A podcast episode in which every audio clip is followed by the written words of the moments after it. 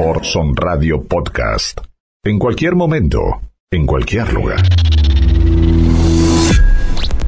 The Columbia Broadcasting System and its affiliated stations present Orson Welles and the Mercury Theater on the Air in The War of the Worlds by H.G. Wells. A partir de este momento, analizamos el discurso de los medios dominantes.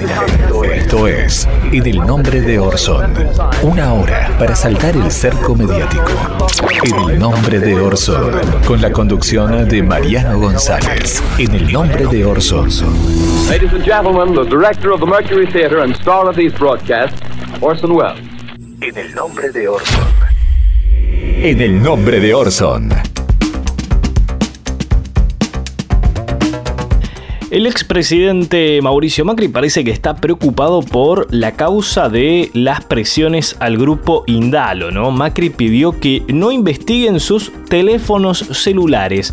El expresidente Mauricio Macri pidió que no se lleve a cabo el entrecruzamiento de llamadas que había ordenado la magistrada federal María Servini de Cubría en el marco de una causa que investiga supuestas presiones al grupo Indalo durante su gobierno.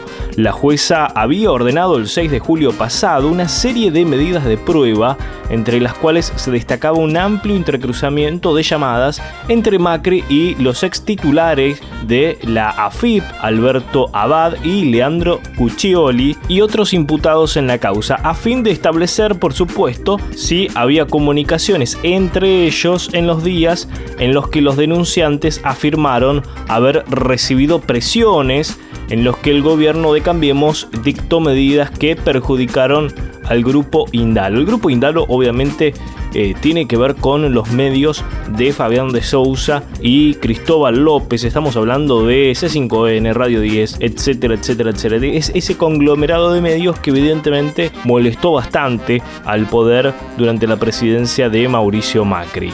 El expresidente reclamó además que su apelación tenga efectos suspensivos sobre las medidas dispuestas en la causa en la que interviene el fiscal Guillermo Marijuán, porque podría generar perjuicios irreparables. Esto es lo que dice el presidente, el expresidente Mauricio Macri. Vamos a escuchar ahora un pequeño informe acerca de cómo está esta causa que tiene realmente muy nervioso al expresidente Mauricio Macri. Dalo, Macri presentó apelación para impedir que se auditen las llamadas de su teléfono. ¿A qué le tiene miedo Macri?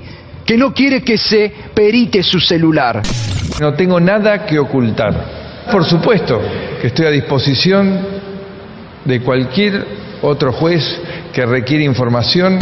Este escrito es el que, eh, el que presentó Macri en la causa, diciendo por qué no quiere que le miren el entrecruzamiento de, de, llamados. Por un lado dice que lo dispuesto carece de fundamentación, que vulnera derechos. Macri dice que vulnera Sí, derechos. Tremendo.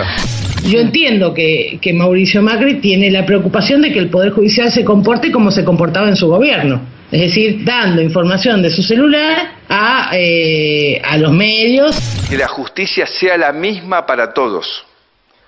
Sí, que la justicia sea la misma para todos sin privilegios. El presidente de la Nación, Alberto Fernández, brindó una extensa entrevista a Página 12. Eh, vamos a ir eh, recordando algunos momentos a lo largo del programa. Vamos a ver qué es lo que decía Alberto Fernández sobre el caso Facundo Castro. Facundo sigue desaparecido. Busca la policía en estos momentos pistas que tienen que ver con Puerto Madryn, cotejan ADN.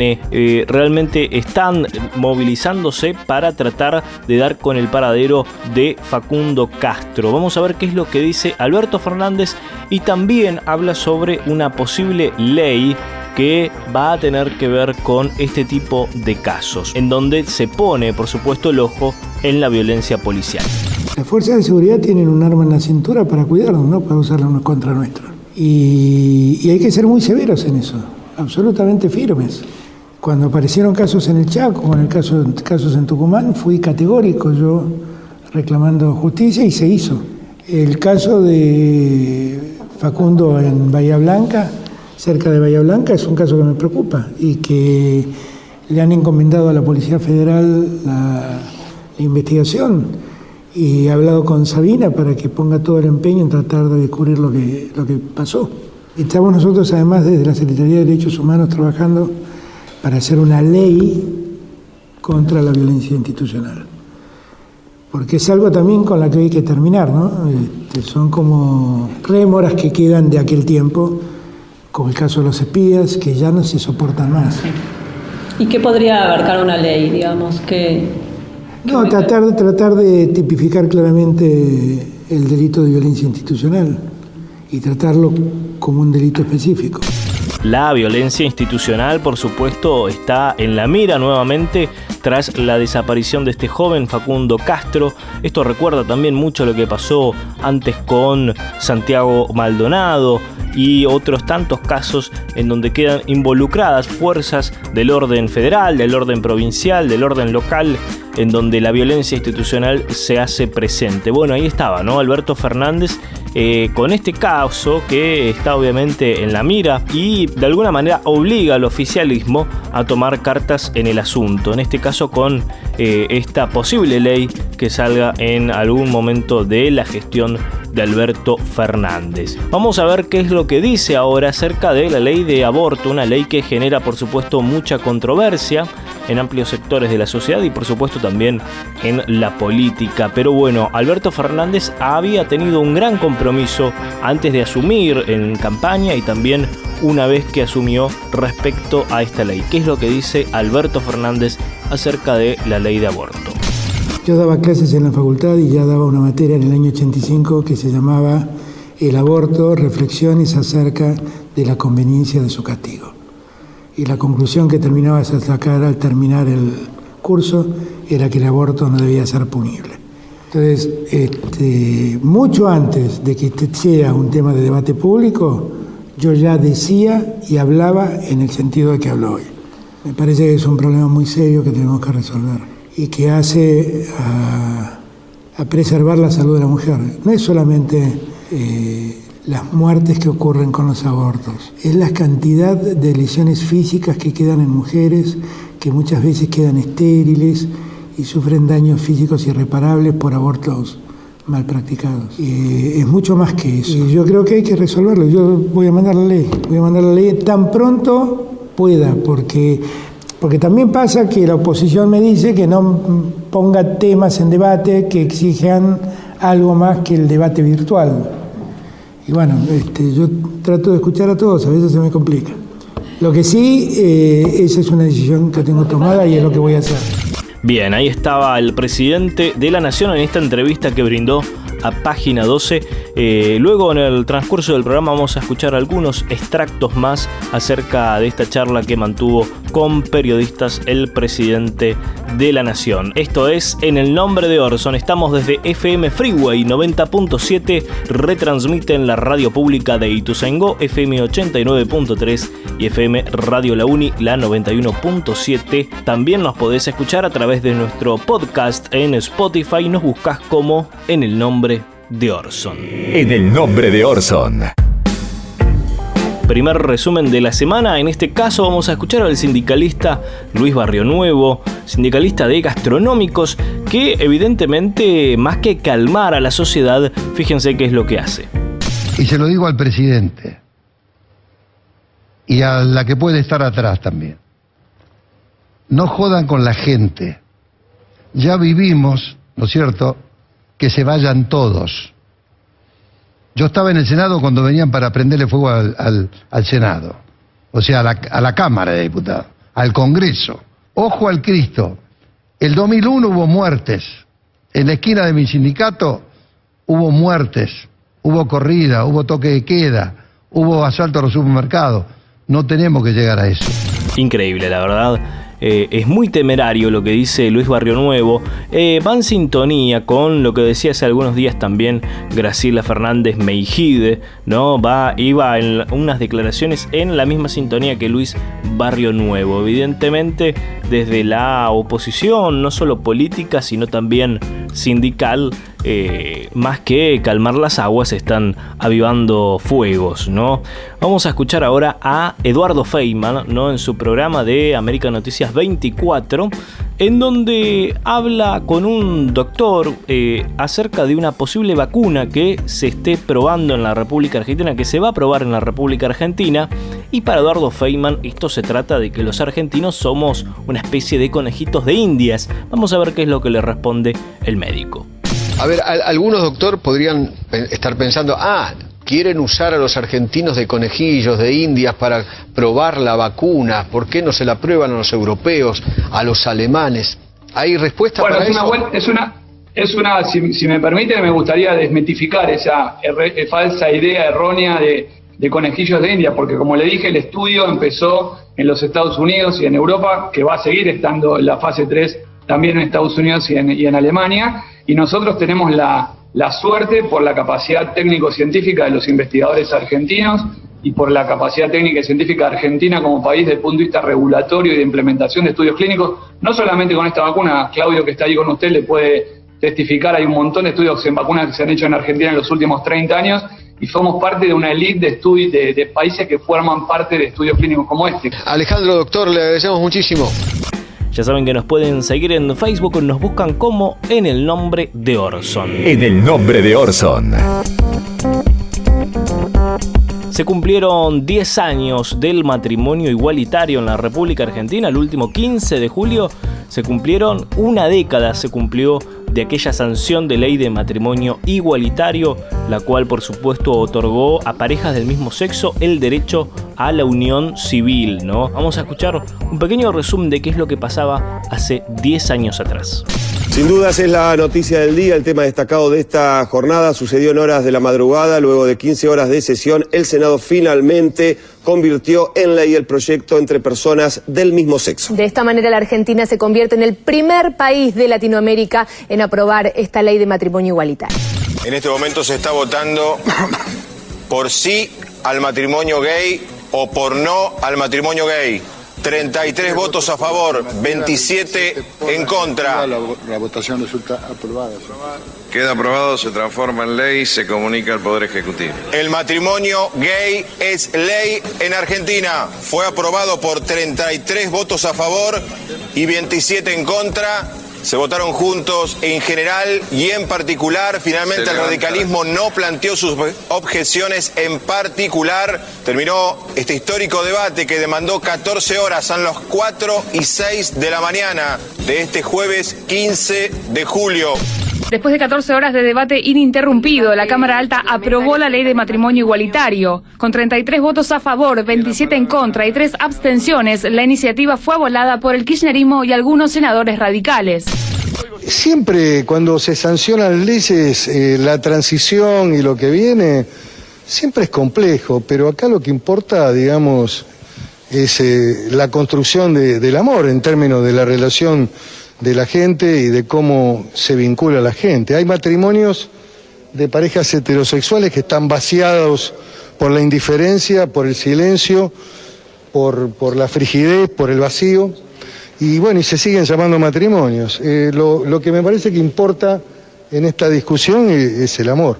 Y en este sentido, bueno, el amor puede superar estas dificultades y, la búsqueda de, ser felices de, de, de todo ser humano es un derecho inalienable. No va a cambiar nada, los, no va a afectar la familia, no va a, no va a afectar eh, los matrimonios heterosexuales, no, no, no va a afectar nada, no va a afectar la, credibilidad de los católicos en la iglesia, no, no va a pasar nada.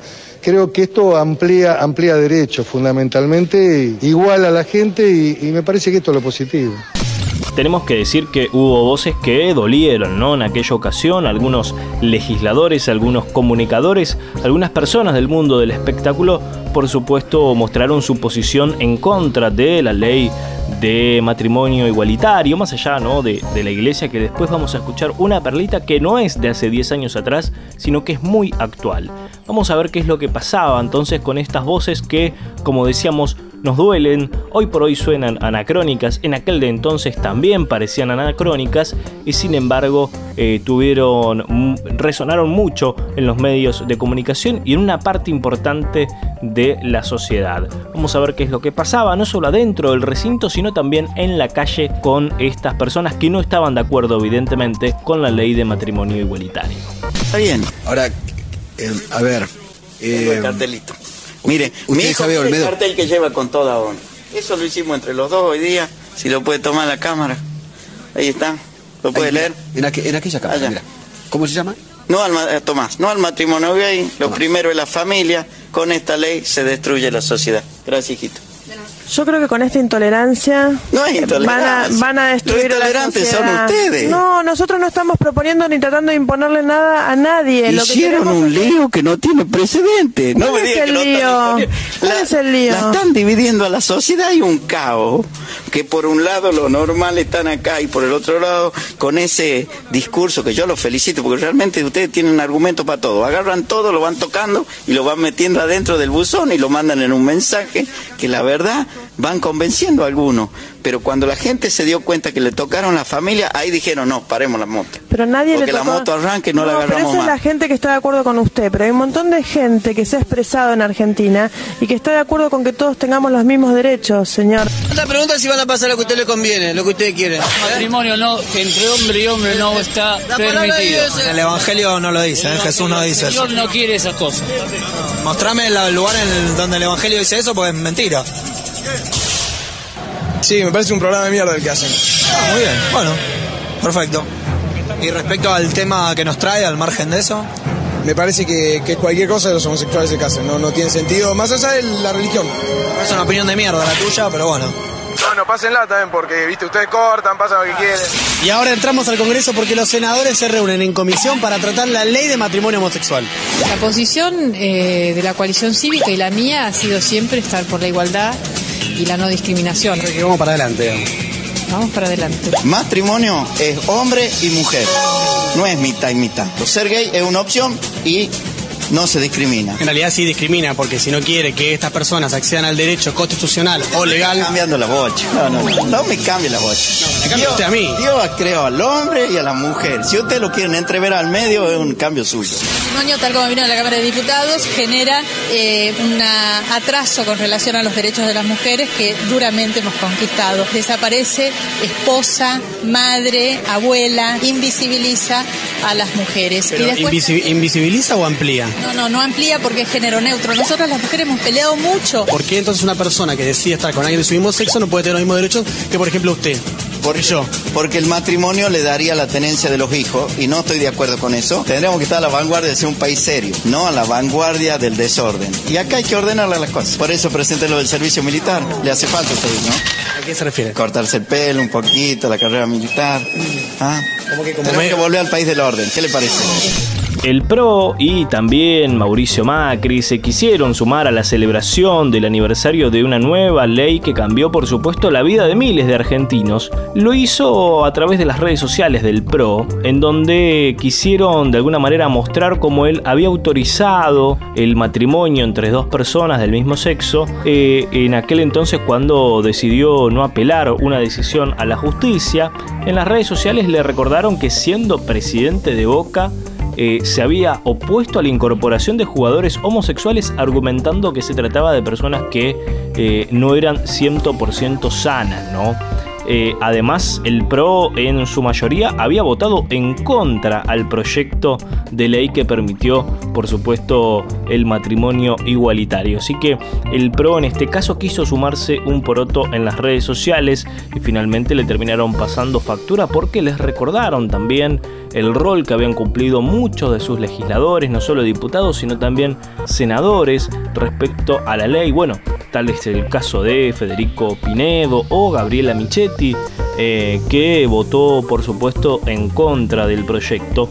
Así que las redes sociales también se encargaron de poner en su lugar estas cosas. Bueno, vamos ahora a escuchar algo actual, ¿no? Esto pasó en los últimos días, pasó el mismo día que se cumplieron 10 años del matrimonio igualitario. Es que en Santa Fe eh, repudiaron las palabras de un sacerdote que eh, brinda eh, un mensaje televisivo eh, cada vez que cierra la transmisión en el canal Telefe de Santa Fe, la, en la señal de Santa Fe de Telefe. Se trata del padre Seschi, ¿no? Vamos, vamos a escuchar qué es lo que decía entonces en Telefe Santa Fe. Lo escuchamos. Le hago una pregunta.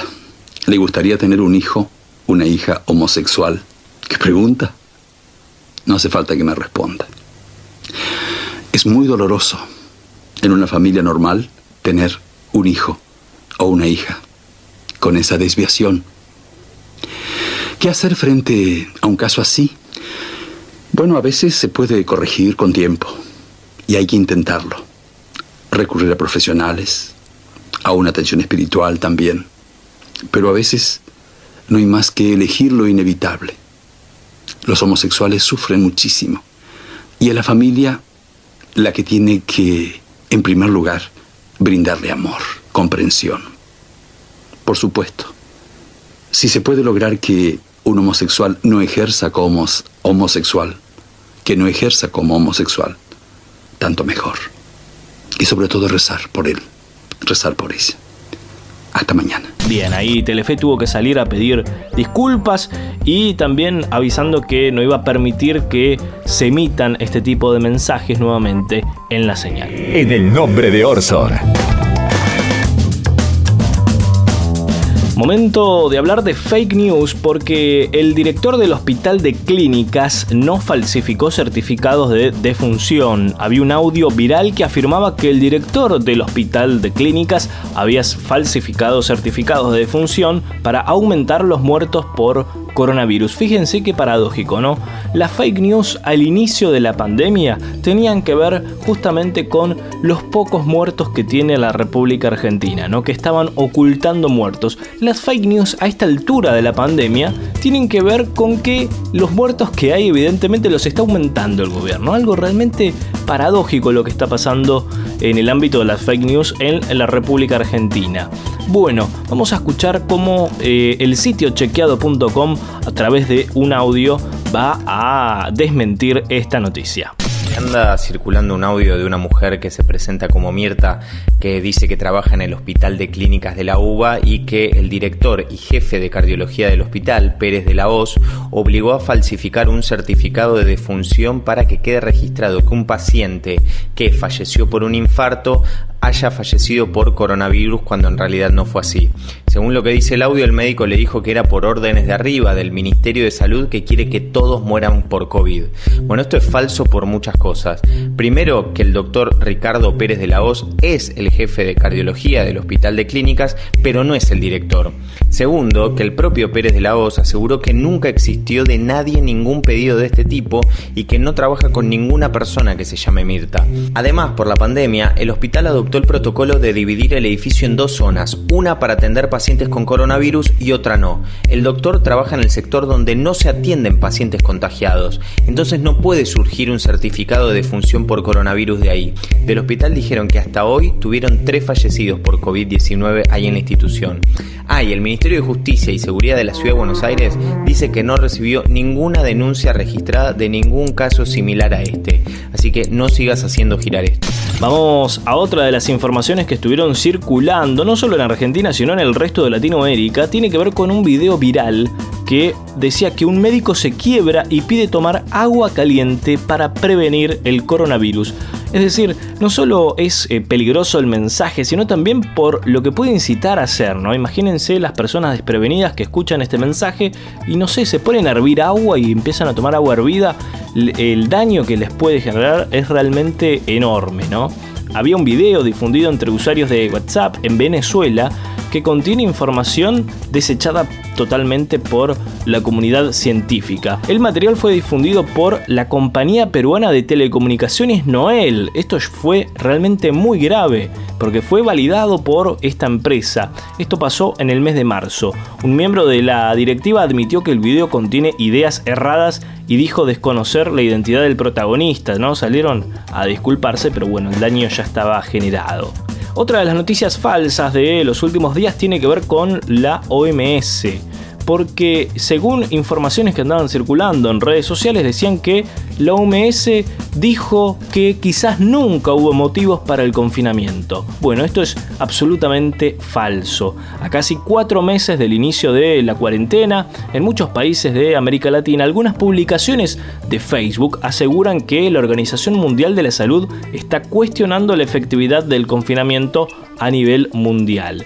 Eh, ¿Significa que nada de esto valió la pena? ¿Nos engañaron? No. La OMS no dijo eso, ¿eh? no dijo eso.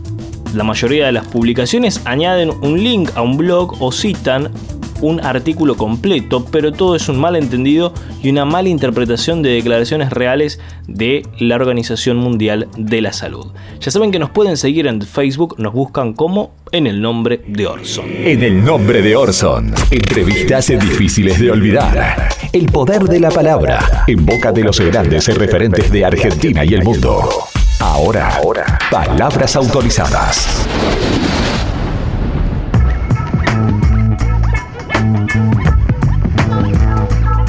Momento de palabras autorizadas, se sientan en nuestro sillón, en este caso el presidente de la Nación, Alberto Fernández, que va a brindar unas palabras acerca del futuro desde su perspectiva del capitalismo. Lo escuchamos. Apareció un virus imperceptible al ojo humano y desmoronó la economía mundial en cinco minutos.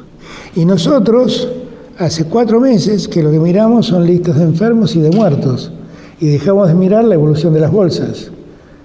Pero si mirás la evolución de las bolsas vas a ver la cantidad de muertos que muestran. Y, alguien ya encontró el camino de salida del laberinto que supone esta pandemia, nadie lo encontró. Y entonces ves que las acciones de americanas o españolas o francesas o, alemanas un día repuntan y al día siguiente hay un brote, aparece un brote de coronavirus en esos países y las, se desmoronan en dos minutos las acciones. Entonces nosotros tenemos que pensar en un sistema económico más sólido. Y yo creo que el, sistema económico mundial ha dejado de ser sólido cuando lo financiero pasó a un primer plano y lo productivo pasó a un segundo plano. Porque lo verdaderamente sólido del capitalismo es lo que produce. Y cuando el mundo en París planteó la necesidad de reducir el uso de hidrocarburos para dejar de contaminar el ambiente, se dijo eso no se puede hacer porque haría caer el Producto Bruto Mundial cuatro puntos. Y apareció un virus y lo hizo caer diez puntos el Producto Bruto Mundial. ¿De qué hablamos? ¿No es hora de que repensemos todas esas cosas?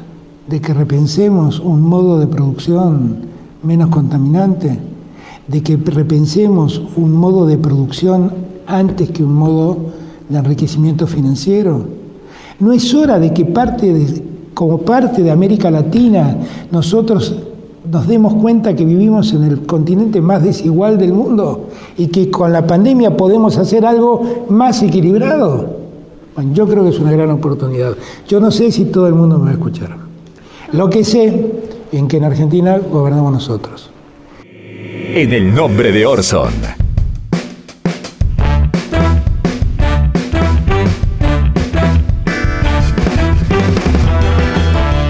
Último bloque de En el nombre de Orson. Vamos ahora nuevamente a la entrevista que le hacía página 12 al presidente de la Nación. Momento de distenderse un poco, ¿no? Vamos a distendernos un poco. Vamos a ver cuáles son las series que mira el presidente de la Nación. Algunas recomendaciones más que interesantes. Lo escuchamos. He visto varias series en este tiempo.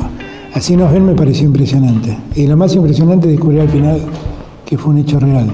A los que nos gusta la música hay un hay una serie que se llama The Eddie, T-H-E-E-D-D-I-E, The Eddie, que habla de un club de jazz en París y de ese mundo underground, que es maravillosa. Después vi Fauda, que me pareció muy impresionante. Vi Chernobyl, que me pareció impresionante. Y después, los que quieren algo más liviano, ¿Esto va a la sección espectáculos o a... Hacemos una pastillita. Los que quieren algo más liviano, Los que quieren más liviano, hay dos cosas muy distintas pero lindas para ver. Una, una serie que tiene ya dos temporadas con Michael Douglas que se llama El método Kominsky. Y después es la de, la de Sebastián Wanreich, que es muy linda, es muy costumbrista. Es muy linda. ¿Y tiempo para leer algo te queda? Te- Estoy terminando de leer Aramburu, de María Donel. Y me regalaron un libro de poesía de Bukowski que me gusta mucho y también lo leo de tanto en tanto. Esto fue En el nombre de Orson. Estuvimos desde FM Freeway 90.7, retransmite en la radio pública de Ituzaingó, FM 89.3 y FM La Uni, la 91.7. Nos reencontramos la próxima semana. Chao. Esto que acabas de ver es una visión, una opinión, nuestra interpretación de la realidad. Es nuestra verdad, pero no es la única. Hay diferentes miradas sobre los hechos. Nosotros elegimos qué contarte y cómo. Seleccionamos imágenes y testimonios, como lo hacen los medios, que de un hecho construyen la noticia. Los medios de comunicación eligen qué contarte y son responsables de lo que dicen, como nosotros somos los responsables de lo que dijimos en este programa. Son Radio Podcast. En cualquier momento, en cualquier lugar.